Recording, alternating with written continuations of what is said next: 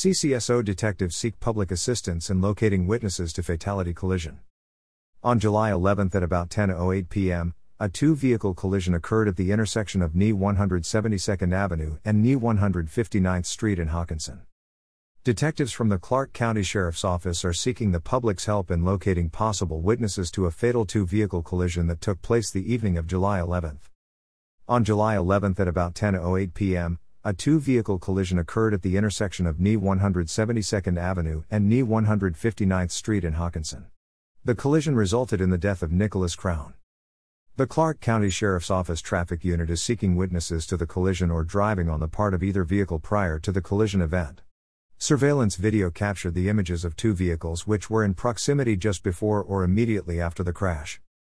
The first photo is of a white or silver smaller SUV pulling a travel trailer westbound on NE 159th Street, just west of the collision scene.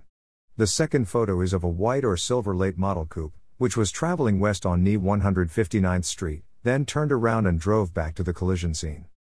Detective Patrick Spack would like to hear from the occupants of the pictured vehicles as to what they witnessed.